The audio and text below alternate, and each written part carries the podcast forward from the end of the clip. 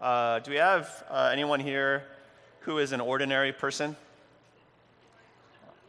Not, not, not extraordinary, not, not weird, not alien, just ordinary? Ordinary. Who's an ordinary person? Ordinary person. Ryan's ordinary person. I'm looking at some of you raising your hand, and I'm thinking, nah, not, not, not so much. Really, who, who, who's an extremely ordinary person? You're not, you're not, no. No? Average in every way? Obscure? Mediocre? Anyone? Yeah, a lot of ways? Papa, seriously. You got too much character for that. Maybe that's our problem. Uh, maybe we're aspiring to ordinary. I'm not, I'm not sure. Um, I, uh, I've been thinking a lot lately how really bringing, uh, bringing the kingdom into people's lives is all about uh, bringing the extraordinary into the ordinary. The kingdom of God is a very otherworldly place. Uh, it's very unusual. Um, those of us who follow Jesus sort of defy worldly convention uh, a lot. Um, but we live, uh, we live in an ordinary world, and a lot of what we do as ministers, particularly a lot of what we do is, as evangelists, as gatherers, as spreaders of the gospel of God's love and presence, is to sort of upset the status quo. I mean, we're, we're sort of, as followers of Jesus, we're kind of called to upset the status quo, to upset the ordinary, even though many of us are ordinary type people. And, and the way that we do that is by being inappropriate in some fashion. You know, you're having a, a conversation, an ordinary conversation with someone. If you want to bring Jesus into it, you have to be willing to be a little bit inappropriate, right? Uh, if you want to really open people uh, to the love and presence of God, you have to be a little bit provocative, right? You have to be willing to do that. Otherwise, you're just, you're not just ordinary, you're status quo. Nothing wrong with being ordinary. Very much wrong with being status quo. We're just kind of letting things go uh, as they are. A great way to uh, provoke is to ask questions. Uh, I, I, love to ask questions in the middle of ordinary conversations. Uh, some of my favorite questions to ask include What's something in your life that you've learned it's important not to be afraid of? You got, let me ask you that. Is there anything in life that you've learned it's really important not to fear? The, the future? Yeah? What are some good answers? So, doing something for the first time. Somebody said pain. People. It's good not to fear people, in spite of who you may be sitting next to this morning.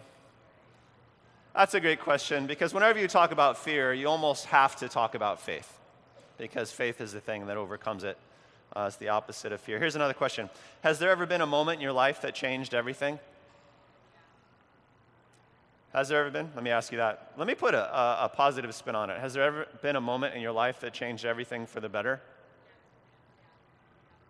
That's a great question because you can't ask that question and not talk about change. Uh, and changefulness is what you have to do uh, to grow. Um, that's, a, that's a huge key. Just sort of be provocative uh, in that way. I have found that another uh, huge key uh, to being provocative out there in our ordinary lives is to be supernatural. Uh, Jesus made a very big deal about supernatural things uh, for those who followed him, particularly for those of us who follow him and want to minister to the world, want to be a blessing to the world around us. Uh, we've been talking about that uh, for a couple weeks now. Uh, to follow Jesus means to be a supernatural person, to be willing to do supernatural things in a world that does not expect it, you know, to to, uh, to bring uh, some instant and supernatural healing to somebody who needs it. Michi shared uh, her testimony uh, earlier in the service about uh, how her torn rotator cuff was healed unexpectedly and instantly because the Lord had it on his agenda one morning. Well, that's a provocation, is it not? I mean, that's great. and how many of you know any sick or injured people out there in the world? Anybody? Yeah, about 100% of us. Uh, prophecy is another great way to do that, just to listen to the Lord and to share what you think He's saying to you uh, in, in the here or now. But it doesn't matter how we are inappropriate or how we are provocative, uh, the hard fact is that sometimes it can fizzle or backfire. How many of you have tried to heal someone, found an opportunity out there in the world, tried to bring supernatural healing to them, and failed? Anybody? Anybody? Great. All right, so just to be fair, how many of you have tried that and succeeded? Roughly an equal number. And isn't that interesting? if you are willing to try and fail, that is kind of the precondition for experiencing success down the line, right? They, they come together. Now, if you've ever tried to do a miracle in Jesus' name, to heal someone, to deliver a prophecy to someone, to, oh, I don't know, cast out a demon, or to fill someone with the presence and power of the Holy Spirit, and not had it gone so well, if you have failed, then you have probably asked, why? Why didn't that work? Because uh, in the Bible we read about things like that. Jesus uses them very effectively. Jesus' followers use those sorts of supernatural ministries very effectively to spread the kingdom, to spread God's love and, and the good news of his presence. But why do we fail when we try to do uh, those good supernatural things? And you might find yourself asking questions, as many people in the worldwide church do. Does God simply not empower miracles today like he used to? I mean, did all that stuff stop uh, way back when at some point? Or um, do we have to convince God to do them uh, when we want them, right? Is the key convincing God uh, to help us out when we want miracles, maybe by praying with great fervor or, you know, sort of impressing Him into cooperation because you know what God's like? Uh, he's stingy, right? No, and that's the problem. You actually read the New Testament, you read the Jesus stories, you read the stories of the early Jesus followers, and the God of, of the New Testament certainly did not seem stingy about supernatural stuff. In fact, as we have covered in this sermon series, he pretty much commanded us to do them, right? To be obedient uh, is to try to minister supernaturally. Uh, Jesus said, uh, for instance, at the end of the Gospel of Mark, Look, go and preach the message of the kingdom of God to the whole world and heal the sick, cleanse the lepers, raise the dead, cause the blind to see. Go, preach that God loves you and is with us, do some supernatural things that will really help provoke the world into consideration and acceptance of, of Jesus and, and the ways of God. It turns out that it's not that God is set against us doing miracles. It's that He's designed things in such a way that we have to do our bit to grow in the miracle working power that God makes available to us. It is a partnership. We've spoken about that already in the sermon series. God partners with us to get things done in the world. That's just the way that He has designed the universe. Uh, if uh, people are going to hear about the gospel in some unreached corner of the world, how is it going to happen? Is God going to appear in the sky and preach the gospel to them? Maybe. That would be a cool story. But under normal circumstances, the way it's going to happen is that we are going to rise up and go. We are the carriers of the kingdom of God. That applies to carrying the truth about the kingdom of God, and it applies to carrying the power um, of supernatural ministries that we've become so fond uh, around here. And in that partnership, God develops us in supernatural power for ministry, just like He develops us in character, just like He develops us in other sorts of ministries and purposes. Same, same. Same, same. Um, the question is, what do we do to grow in supernatural power for those provocative ministries like healings or deliverances or prophecies and the like? Once you ask that question, once you ask yourself, hey, what do I do to grow in the flow of God's supernatural power for such ministries? Once you ask that question, then I think it's pretty easy to see that Scripture actually has a, a lot to say about it. Jesus has a lot to say about it. The stories that we read in Scripture have a lot uh, to say about it because a lot of those stories are stories about growing in ministry, uh, growing in sharing the kingdom uh, of God on, on earth. Now, you might think, knowing nothing else, that the closer you are to God, the more godly your behavior, the more godly your life, then the more able you will be to flow in supernatural power for ministry. And I think you'd, you'd be accurate. I, I think that is definitely true. If you live like Jesus, you're more able to flow in the power that Jesus had. That makes sense, right? There's some sort of intuitive sense to that. Just, just agree with me for the sake of encouraging me on a, on a, on a wet morning. Thank you. There we, thank you.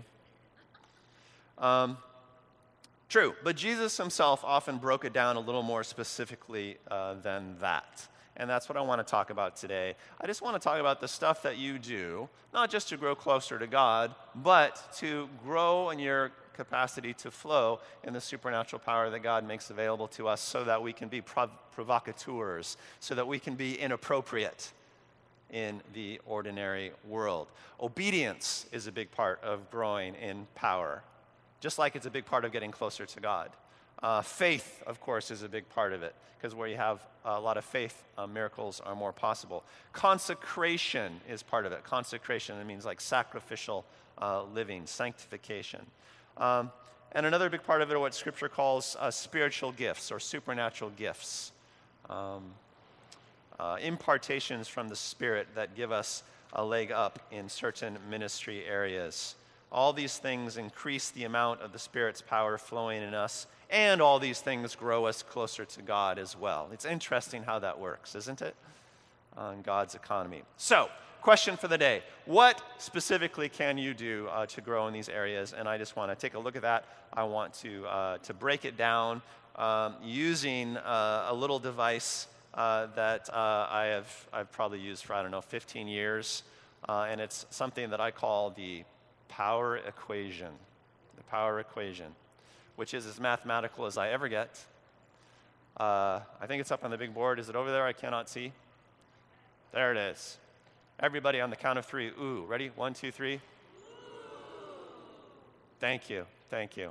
Now, uh, trying to take, you know, kingdom truths and boiling them down with mathematical precision is a dubious enterprise because God really isn't a formulaic fellow, and calling something the power equation is a little bit cheesy. I'm really embarrassed about it because, you know, the power equation sounds like something that you really hear about on a late night infomercial, right? It's like if the power equation, you'll You'll work part time, pay off your debt, and lose inches off your waist, all in the comfort of your home. You know, that's, that, that's what it sounds like. And so I'm kind of embarrassed about that. But what, what this is, is just a, just a way that I organize uh, my, my thinking on, on the subject. Uh, just, just find it helpful. You could organize it in a different way, and you could use different, different uh, categories, but, you know, this is what I've come up with. So deal with it, people.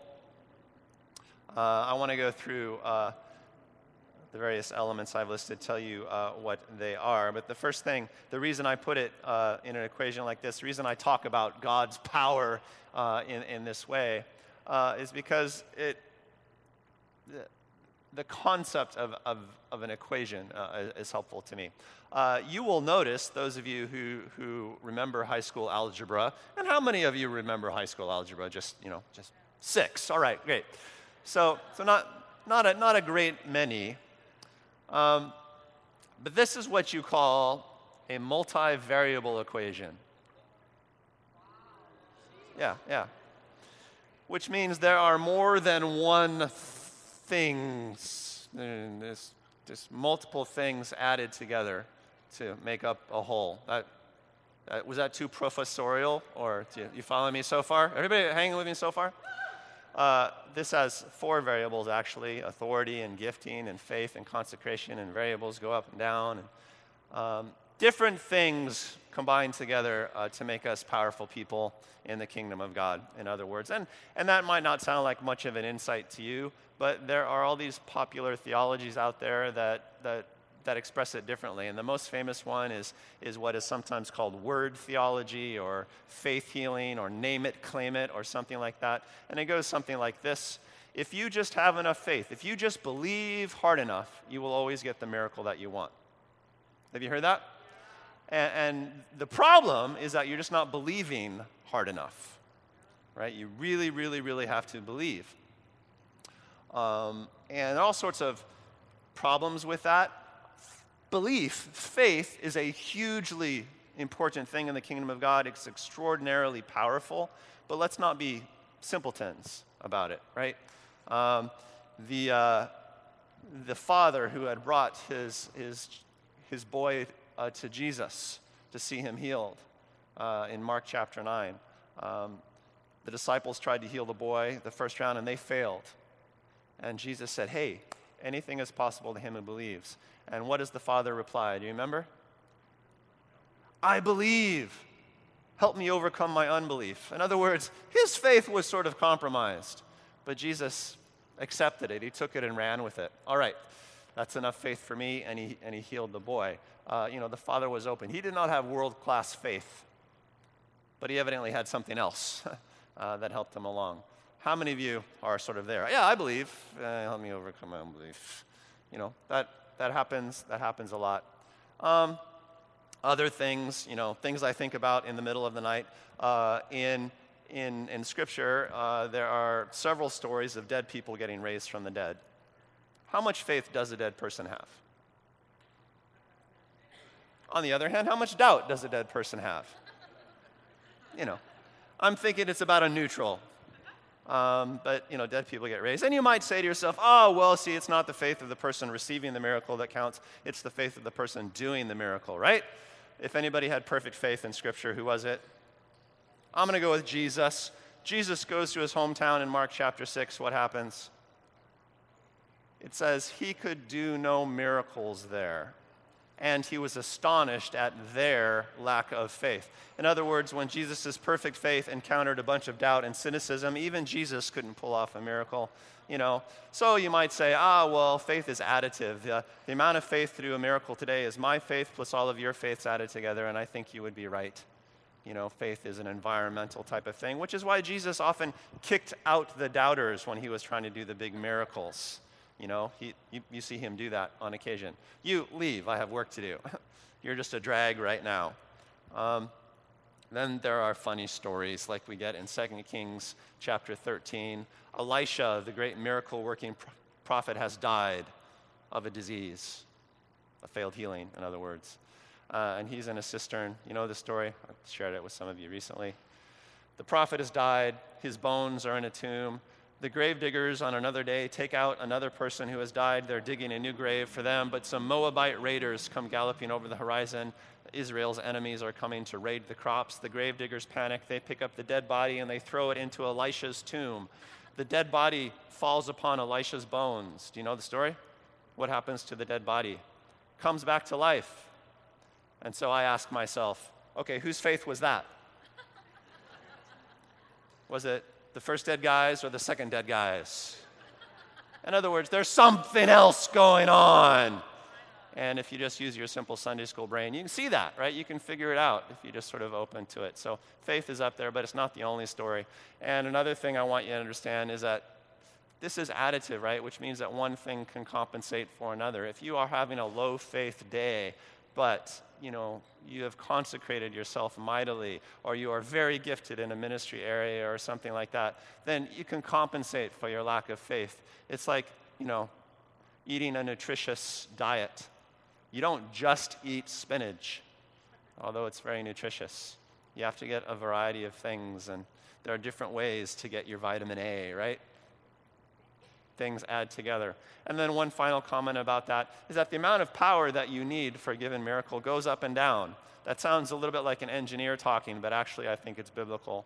When the disciples failed to cast out the demon from the sick little kid in Mark chapter 9, Jesus said, Ah, well, this kind only comes out through prayer and fasting. In other words, this kind, the especially tough kind, takes a little bit of, of work and preparation, and you guys didn't do it. So, you know, intuitively, you might appreciate that. It probably takes more power to heal a cancerous tumor than to heal a headache, right? And, and I think that's, that's probably true. So let's just go through these things really quickly. Uh, and again, this is just to sort of encourage us, uh, to break it down, to encourage us in growing in certain ways, to give us hooks upon which to, uh, you know, to hang our readiness and, and, and preparation. Um, by growing in authority, uh, I mean growing in obedience to the Lord. Um, when the disciples come back from their first missionary journey without Jesus in, say, Luke chapter 10, um, they say, Lord, Lord, even the demons submit to us in your name. Before they went out, Jesus had given them authority over all kinds of sicknesses and demons. They came back and they said, Well, we, we, we invoked your name and it worked, right? Uh, we move in obedience to your name and that gives us a lot of authority, a lot of supernatural authority in the world. I liken it to uh, being in the army. If you are a private or a corporal in the army and you go to the front lines and you start giving people orders, who's going to listen to you? Absolutely nobody. All right? Come on, military people, back me up on this. No, nobody will listen to you. But if you're a private or a corporal, you get called into HQ, and the general says, Look, tell everybody on the front lines to charge. I'm giving you written orders with my signature. And then you walk out to the front lines and you start giving orders. Everybody ready, we're going to charge in the name of the general. I have authority. Then everybody's going to listen to you. And that's how it is for us. When we follow Jesus' commands, we have Jesus' authority. And so, if you want more authority to do supernatural things, uh, grow in obedience. Does that make sense? The more obedient you are, the more able you are to flow in the supernatural power of God. It's also the closer you are to God, but the more you'll be able to flow in, in the power of God. So, do things that increase the level of obedience in your life if you want to be a powerful minister. That means uh, obeying scriptural commands and I think that means, you know, obeying those prophetic nudges that you get from the Lord. Every day uh, when, I, when I pray in the morning, I say, Lord, what do you want me to do today? Tell me something to do. Please tell me something. And that's not because I don't have a long list of things to do already. I do. But I know if the Lord tells me to do something and then I obey it, I move on it, I'll have that much more authority, that much more power when I do. And that's a, a huge part of my conversation uh, with, with the Lord. My favorite example of this comes from a story in Matthew chapter 14. It's a familiar story. Uh, Jesus has sent his disciples across the lake uh, without him. He's going to come along later. They're out there rowing in the middle of the lake. A storm comes up, waves are high, wind is rough. They're freaking out in the middle of the storm, and then here comes Jesus walking on the water. Right? He's just, he's just surfing. And first they're freaked out, but then they realize it's Jesus. And then Peter says something that I think is just genius. He says, Lord, if that's you, tell me to come to you. And Jesus says, Come. And then Peter gets out of the boat and walks on water for a while until he gets afraid, until his faith flops. but he's walking on water. That's a pretty big deal. And, and, this is what I think went through Peter's head in the boat. He thought, that looks really cool. I would much rather be surfing than freaking out in this little boat in the middle of the storm. Jesus is at peace walking on the water. I am I'm just freaking out. I want to be like him. I want to be powerful and peaceful like him. But I can't. I can't. That's impossible. You cannot walk on water. But if Jesus tells me to do it, I know I can. And that's genius. That's that's really a foundation for all manner of miraculous stuff in the world, for all manner of supernatural ministry. Does God command you to heal people? He flat out commands us to do it numerous times in scripture, Jesus does. You know, does he tell you to raise the dead? How many of you have tried? It's, it's a significantly intimidating thing uh, to try to do something, but, but in obedience. I know I can do it because you have told me to do it and then you step out on that obedience, just like you're stepping out on water. You become more powerful. Your authority goes up. So, yeah, there's, there's one thing. By contrast, disobedience reduces your power. My favorite way of illustrating this is think about demonization or something like that. If you are addicted to alcohol and you try to cast a demon of addiction out of someone else, will that demon listen to you? No, that demon already controls you right? You have no authority because you have no obedience. Um, so that, that's a real cost of sin uh, in, in, my life. When I fail to heal some sick little child, I almost always, you know, go to my prayer closet and repent of everything that I can think of. sin grieves me uh, when I don't move as powerfully and compassionately as Jesus did. Another reason to get sin out, of your life. Then there's gifting. When I'm talking about gifting, I, I'm talking about the sort of spiritual gifts that we read about in 1 Corinthians 12 or 1 Corinthians 14. Such gifts are not foreign to a church like Blue Water Mission. Um, Paul writes both of those letters. And he said, Hey, some people are gifted in prophecy, some people are gifted in words of knowledge or words of wisdom, some people are gifted in healing. The word he uses for gifting is charismata, which literally means supernaturalisms. Some people are just supernaturally gifted in certain areas. This is how the Holy Spirit distributes um, power uh, among us. Some of us are gifted teachers, some of us are gifted healers, some of us are gifted prophets. Uh, Paul, and to the Romans, says that administration is actually a supernatural gift. In the Old Testament, music and art are listed as supernatural gifts. You know, some kids, they just come out of the womb and they can play concertos. It's just like, it's just a gift, right? We're all familiar with that phenomenon, but, but there are all sorts of versions of it. But people have different gifts. We are all gifted differently. Right? Not, not all of you are gifted in the way I am, and I'm not gifted in the way that you are, which means what? which means we need each other. We need to work together, which means we have to learn to love each other. And that sucks because a lot of you guys bug me. And I know I bug you. But we need to get through that uh, so that we can move powerfully in the kingdom of God. I think uh, the genius of spiritual gifts, of giving different people different gifts, is that people have to learn to live together in a family in order to be maximally powerful in the kingdom of God. Does that make sense? Do you know what your gifts are? If you don't, we have this thing called the Spiritual Gifts Lab. It meets Sunday night at 5 p.m. over in the church office, and you get to explore. Um, you'd be welcome. You can talk to me about it, or Jeannie, or uh, any of the people that you see up on the ministry line after, uh, after service. The way a gift works is that if you have the gift of healing, you are particularly good at it. If you don't have the gift of healing, can you still heal somebody? Certainly. It will just be a little harder for you than someone who's not gifted. Music is called a spiritual gift. Uh, my wife was up here singing. Does she have the gift of music? I think she has the gift of music.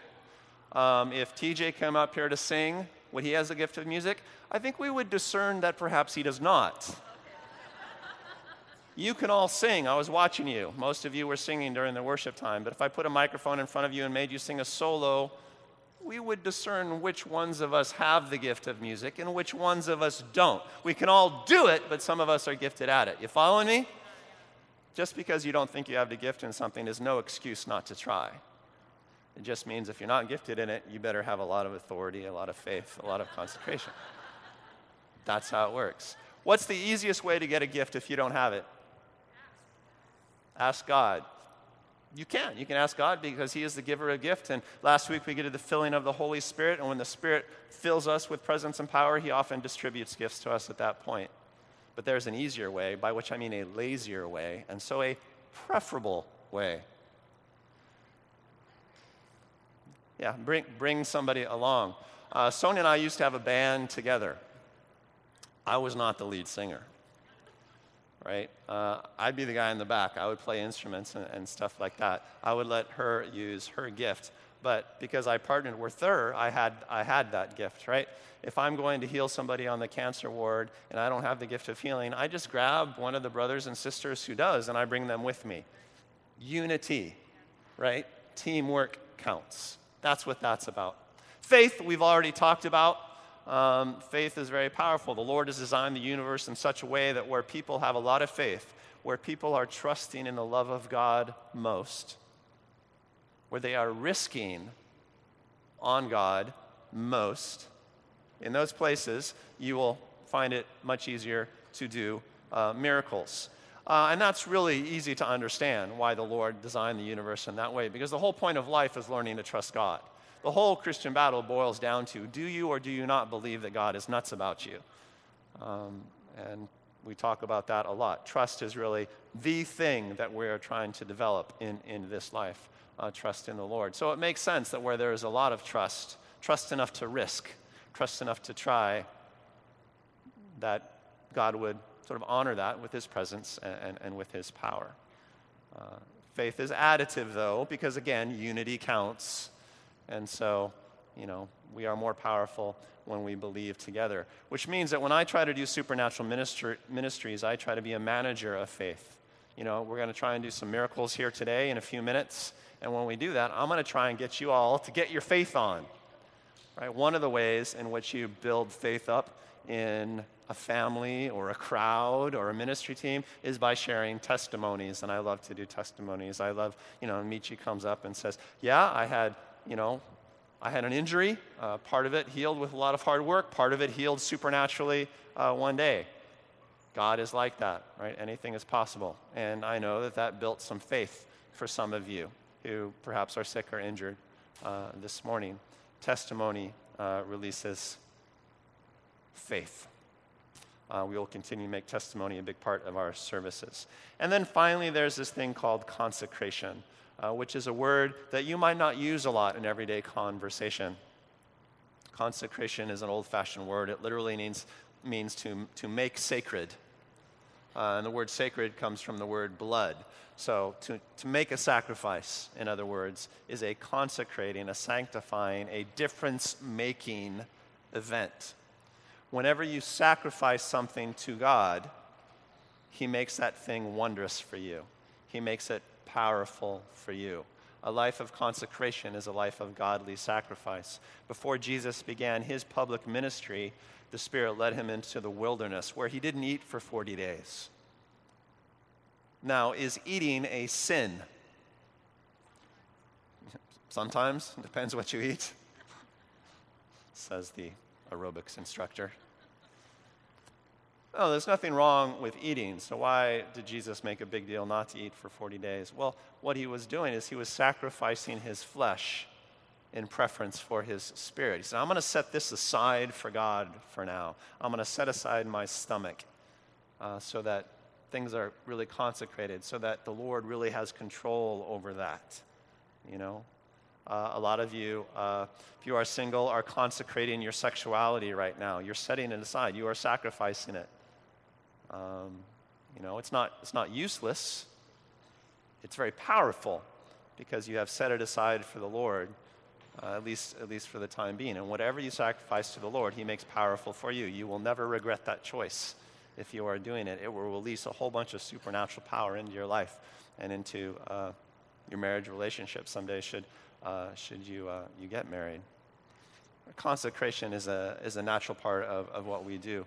And if you want to grow, consecrate more. Whatever you sacrifice to the Lord, He will make powerful for you. When I have some big event coming up or I'm trying to get some big healing, I will often do a lot of prayer and fasting, which is what uh, Jesus says in Mark chapter 9.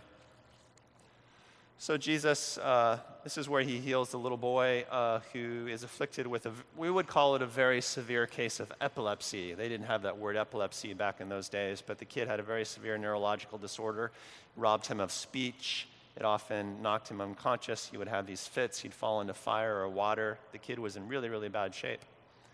And, uh, and evidently, this condition had started with the involvement of a demon and so the guy, the kid's father brings the child to Jesus' disciples. Jesus is absent at the moment. And the disciples try to cast out the afflicting spirit to heal the little boy. They fail. Jesus comes along. He speaks with the boy's father. The boy's father says, I believe, help my unbelief. They go through this whole faith exercise. And then Jesus casts out the demon. The boy is healed. But the disciples, who at this point had pulled off a lot of miracles, are still puzzled wow, Jesus did it, but we failed. We, we did everything that we saw Jesus do. Why did, why did we fail? After Jesus had gone indoors, his disciples asked him privately, Why couldn't we drive it out? Why did we fail? This is a question I ask Jesus all the time in life about any number of things. Why did I fail at this supernatural ministry, this, this compassionate thing that I was trying to do? And Jesus replied, Well, this kind, the particular tough kind can only come out by prayer. And depending on what translation of the Bible you have, uh, it will read, This kind can only come out by prayer and fasting. In other words, what you needed to do, boys, was to prepare. You needed to set aside time, which is an incredibly valued commodity, for prayer, because an hour spent in prayer is an hour spent with God, not with the world. You needed to set aside time, you needed to consecrate time.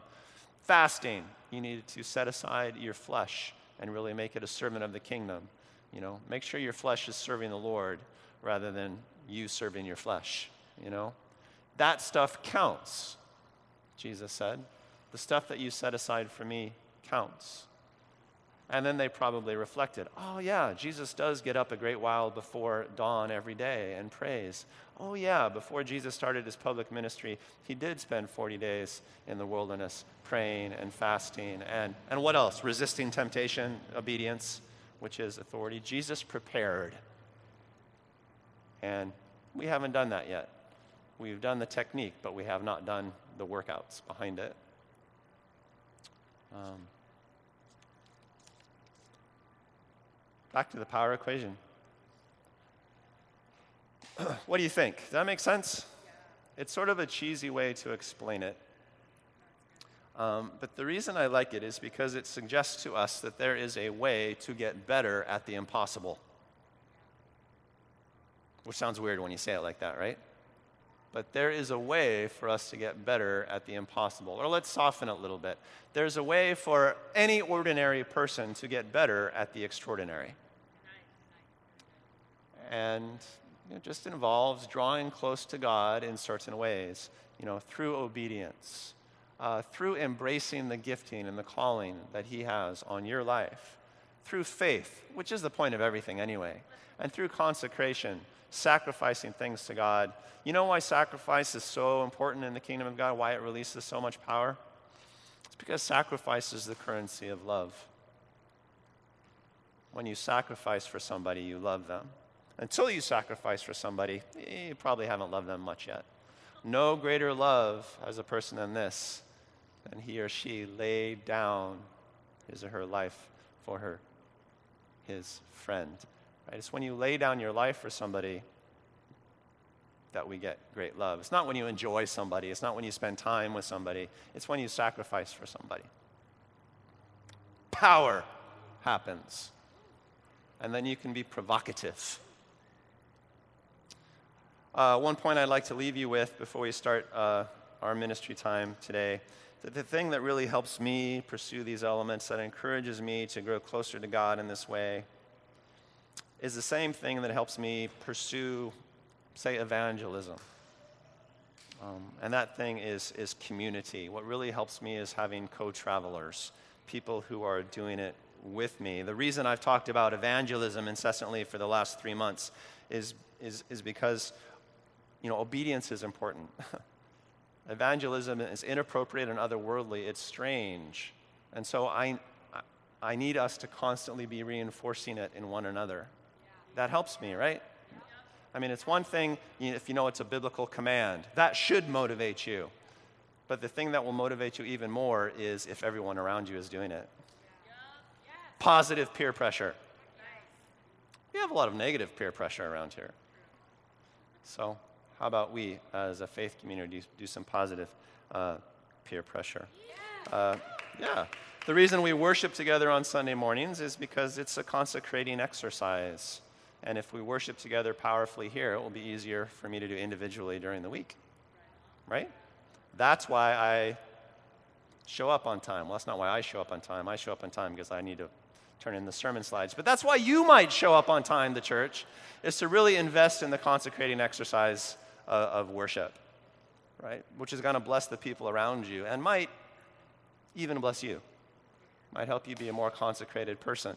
If we resist that as a body, then of course we will be less powerful uh, uh as a body. We share testimonies of faith every week uh, because then it builds our faith and we can carry our faith out into our ordinary lives. Faith is always an extraordinary thing. And we try to create an environment here where everyone uses their gifts, whatever those gifts are. We try to identify them and get them going. Whatever your gift is. My main job as a central leader in the church is to make sure that you do it. Right? The church changes every time a new person walks in because you've brought us a new gift that I am responsible to use well. So we, so we do things that, you know, we paint, we video, uh, we dance. Uh, we sing. Uh, some of us teach, not very well, but trying to use the gift. We create that environment in part to encourage uh, everyone to use their gifts throughout. Can we be that kind of community? Yes. Help each other? Yep. Two of us can. Fantastic. Does anybody out there have the gift of encouragement? Yeah? Not, not, not just encouraging me, because, I mean, let's face it, I'm probably hopeless, but encourage the people next to you, you know. Let, let's exchange some high fives. Let's just be ridiculous for 15 seconds. 15 seconds of ridiculous encouragement.